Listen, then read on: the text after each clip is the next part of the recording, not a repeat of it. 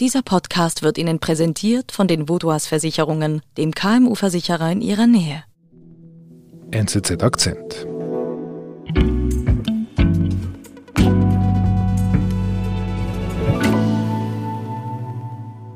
Also, mein Name ist Herbie Schmidt. Ich bin bei der NZZ Redaktor im Ressort Wissenschaft, Technologie und Mobilität und bin zuständig für den ganzen Bereich Mobilität.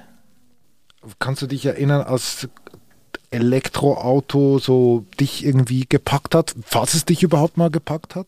Na, es hat Klick gemacht, als ich äh, das erste Mal bei Tesla war. Das war 2008. Äh, da habe ich auf eigene Faust mehr oder weniger den Besuch gemacht in Menlo Park. Da waren die damals. Und ich kriegte dann die Möglichkeit, einen zu fahren. War auf, der, auf dem Pacific Highway, war natürlich viel zu schnell, musste sofort abbremsen bin dann auf die Landstraße und ich habe einfach diese Beschleunigung genossen, äh, die, die unvorstellbar war und das Ganze geräuschlos. Ja, in dem Moment habe ich gesehen, dass Elektroautos erstens mal nicht hässlich sein müssen und zweitens, dass sie gut funktionieren können. Und das alles hat so ein bisschen die Faszination fürs Elektroauto bei mir gefestigt. Wir sprechen ja heute nicht nur über Tesla, sondern auch, wie die klassischen deutschen Autobauer damit umgehen. Was denkst du, wie die damals 2008 darauf geblickt haben? Ja, die haben das natürlich beobachtet, aber die haben das so ein bisschen runtergemacht und gesagt, naja, das betrifft uns nicht, das ist irgendein Daniel Düsentrieb da in Kalifornien, das geht uns alles nichts an. Im Gegensatz zu unserem Autoredaktor Herbie Schmidt waren die deutschen Autobauer, allen voran Volkswagen, vom Tesla Elektroauto nicht überzeugt. Erst viel später beginnen sie mit ihrer Aufholjagd. Also, Herbie, du erlebst einen Wow-Moment mit diesem Tesla-Prototypen. Gleichzeitig blicken die deutschen Autobauer ja ein bisschen arrogant nach Kalifornien, auf diesen Daniel Düsentrieb, wie erklärst du dir diese Haltung?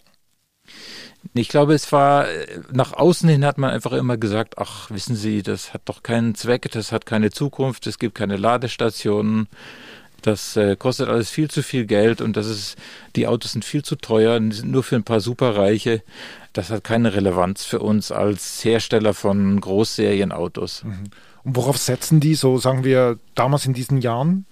Ja, damals war insbesondere der Vorstoß nach Amerika und in den USA sollte der Diesel zum Durchbruch kommen. You know what's really great about the all new 2012 Volkswagen Passat TDI Clean Diesel? Also man hat versucht, den amerikanischen Konsumenten klarzumachen, dass man Diesel auch in Personenwagen haben kann. Sie kannten den Diesel ja nur von den großen Lastwagen und das war eine stinkende Geschichte. Und äh, sie haben versucht halt den, den Leuten klarzumachen, ihr könnt das für euren Personenwagen haben. Ihr kommt sehr weit, ihr habt ein tolles Drehmoment.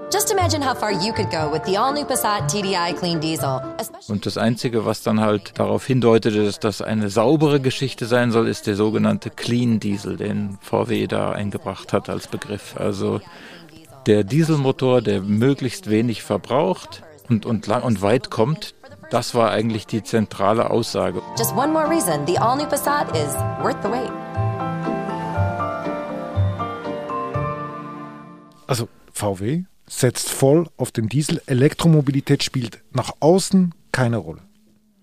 Das ist korrekt. Ich glaube, der Vorstand hat darauf gedrungen, dass diese Diesel so sauber sind und so sparsam, dass sie in Amerika eine Chance bekommen. Wie erklärst du dir das, also dass man so auf diesen Diesel setzt? Ja gut, es war, es war klassische deutsche äh, Ingenieurskunst, die man da vorführen konnte.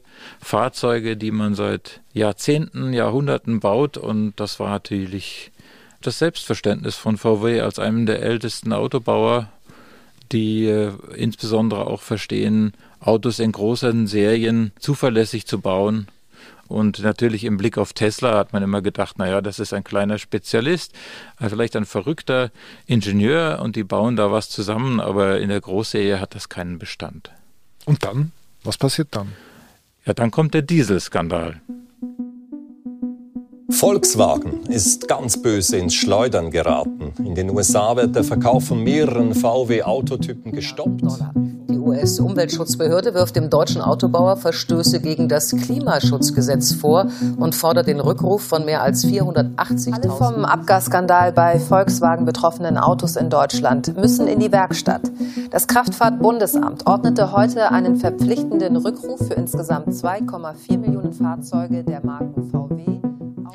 Also die amerikanische Regulierungsbehörde hat herausgefunden, dass die Dieselmotoren von VW nur auf den Prüfständen wirklich tolle Werte ergeben, im echten Leben aber nicht.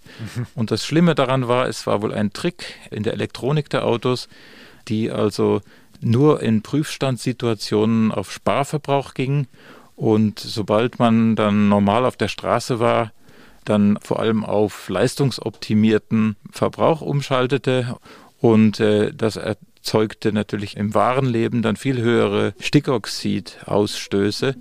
Es war also letztlich ein, ein Trick, ein unerlaubter Trick. Mhm. Der damalige VW-Chef Winterkorn musste sofort zurücktreten. Auch der Audi-Chef kam unter Druck und musste ins Untersuchungsgefängnis. Und ich würde sagen, jeder Ingenieur, der etwas mit Abgastechnik zu tun hatte, fing an zu zittern. Was hat das mit der Branche gemacht?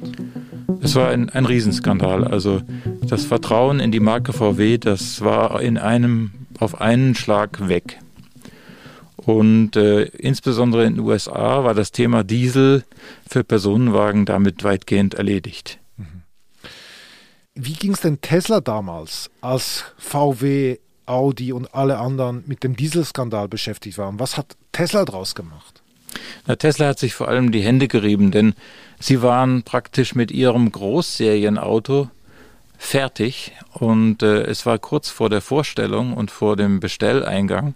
Und äh, ich kann mich erinnern, wie groß der Hype war. Also ich weiß, am Tag, bevor das Auto präsentiert wurde, wurden hier in Zürich bereits der Laden geöffnet und es gab Warteschlangen von Leuten, die sich eintragen wollten, um für 1000 Franken dann eine Vorbestellung für dieses Fahrzeug zu machen. Dann in der Nacht auf den nächsten Tag wurde das Fahrzeug in Kalifornien präsentiert. You like the car? Been good? This is this is kind of crazy, but I, I just learned, uh, just told that. Uh, The total number of orders for the Model 3 in the past 24 hours has now passed 115,000. Ich kann mich gut erinnern, ich war damals hier bei uns in der NZZ im Newsroom um 4 Uhr morgens und habe den Ticker gemacht. Mhm. Und die äh, Lesebeteiligung war, war extrem hoch. Also für dieses Auto haben sich alle NZZ-Leser offenbar interessiert. Äh, um 4 Uhr morgens. Um 4, um, sagen wir um 5 Uhr morgens, ja. Äh, seitdem ist der Hype da und dieses Auto ist deutlich günstiger als das vorherige Model S mhm. und ist heute zum quasi neuen Golf geworden. Eben, Stichwort Golf. Was macht VW jetzt mit diesem Hype? Ich denke, VW ist selber überrascht worden von dem enormen Bestelleingang bei Tesla. Es waren ja eine halbe Million Autos, die da in Kürze bestellt wurden. Und dann wird Matthias Müller, der neue Vorstandsvorsitzende von VW damals, wird befragt zu Tesla. Jetzt muss ich dann doch mal einen Satz zu Tesla sagen, bei allem Respekt, ja, bei allem Respekt. Ja, es gibt er sagt das, was viele gemacht haben, sich mokieren über, die, über das Finanzgebaren von Tesla. Dann gibt es Unternehmen wie Volkswagen, die erwirtschaften pro Jahr einen Gewinn von 13, 14 Milliarden Euro. Und wenn ich richtig informiert bin, vernichtet Tesla pro Quartal einen dreistelligen Millionenbetrag. Wirkt ein bisschen von oben herab. Also da bitte ich jetzt wirklich mal die Kirche im Dorf zu lassen und nicht Äpfel mit Birnen zu vergleichen. Ja, Baba. ja, es ist natürlich ein bisschen Selbstschutz, denn äh, man muss ja von dem Hype etwas ablenken und wieder zurück ins Tagesgeschäft kommen. Äh, dieses Modell 3 kommt ja dann auf den Markt. Kann Tesla die Erwartungen erfüllen? Ja, also was passiert ist natürlich, es waren 500.000 Autos zu bauen und die Infrastruktur dafür stand ja noch nicht mal komplett. Mhm. Also äh, irgendwann drohte das ganze Projekt zu brechen. Elon Musk selber sprach von der Produktionshölle, in der er sich befand, denn es gab natürlich Kinderkrankheiten, kleine Produktionsmängel, es gab im Produktionsprozess Optimierungsmöglichkeiten. Es war also definitiv noch Luft nach oben. Und hat Tesla das geschafft? Sie haben es tatsächlich gepackt, denn wir sehen heute, äh, wie viele Tesla Model 3 verkauft worden sind und wirklich auf der Straße fahren. Also die Neuzulassungen sind ja weitaus größer als bei jedem VW. Mhm. Und das ging aber nur, weil halt Tesla seine Infrastruktur massiv ausgeweitet hat. Es kam zuerst die Gigafactory 1 in Nevada, dann kam die Gigafactory 2 in Shanghai. Und das neueste Projekt, äh, kurz vor der Fertigstellung, obwohl erst vor einem Jahr begonnen, ist die Fabrik in Brandenburg. Also das zeigt einerseits, Tesla hat die Serienproduktion im Griff und Tesla kommt nach Deutschland, nach Europa. Sie kommt quasi ins Mutterland des erfolgreichsten Autos, das es gibt. Ähm, was macht VW jetzt? Ja, VW lernt jetzt davon, dass Tesla sich nicht auf ihren Lorbeeren ausruht, sondern immer vorwärts macht und VW muss dringend jetzt Elektroautos auf den Markt bringen. Wir sind gleich zurück. Sie, Ihre Mitarbeitenden und Ihr Unternehmen sind jeden Tag auf einen verlässlichen Partner angewiesen – Dank der lokalen Verankerung kennen wir bei den Vaudois Versicherungen ihre Bedürfnisse und können ihnen flexible, maßgeschneiderte Versicherungslösungen anbieten. So können sie ihrem Unternehmergeist freien Lauf lassen.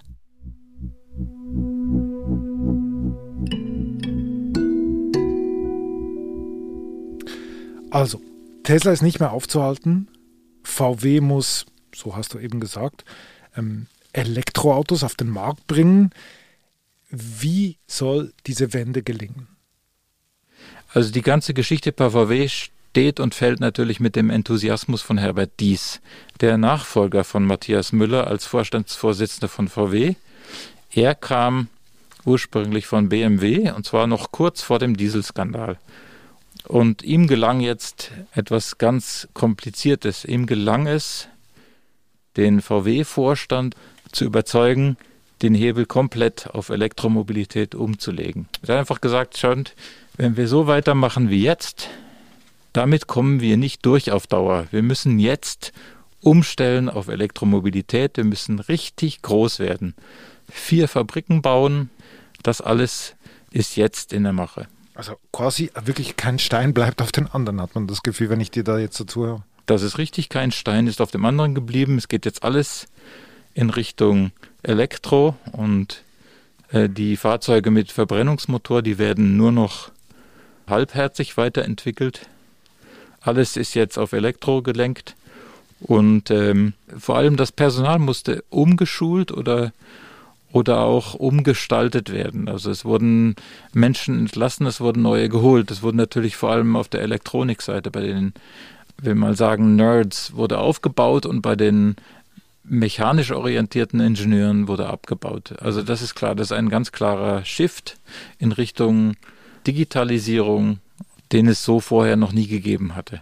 Gibt es denn einen neuen VW Golf, der einfach elektrisch ist? Oder was plant da VW? Ja, das gibt es schon. Es gibt bei VW bereits den ID3, der ist ungefähr so groß wie ein Golf und verkauft sich bereits deutlich besser. Im November war der bereits das meistverkaufte Elektroauto Europas. Also so schnell kann das gehen. Mhm. Und bereits ist ein ID4, ein SUV, nachgezogen worden. In China gibt es schon größere.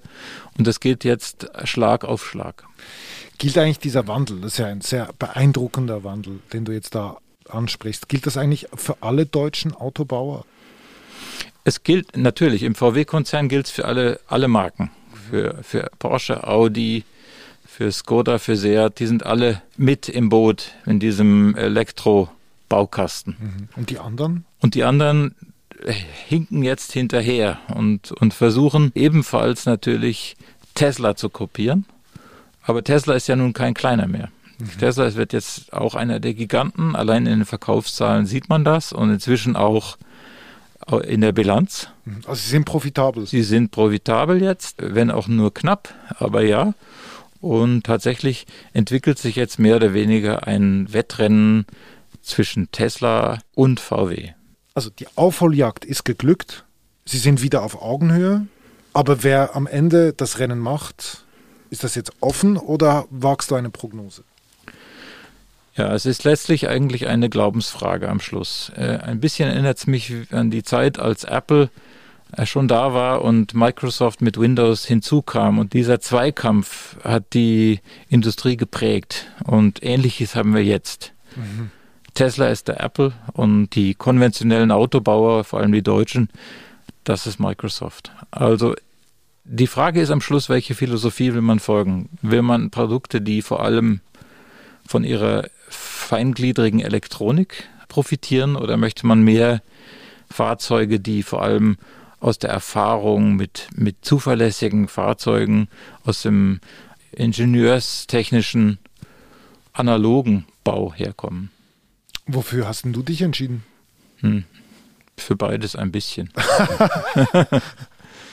Nein, ich bin nach wie vor äh, begeisterter Fahrer von einem Tesla Model 3 und andererseits habe ich aber auch noch ein anderes Fahrzeug, das noch einen Verbrennungsmotor hat und irgendwann fahre ich auch elektrisch, aber vielleicht dann nicht nur Tesla.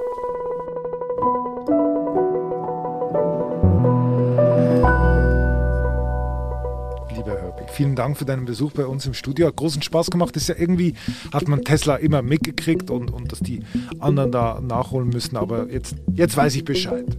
Tja, das ist sehr gern geschehen und ich danke selbst.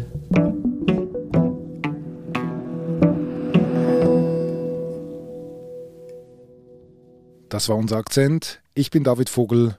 Bis bald.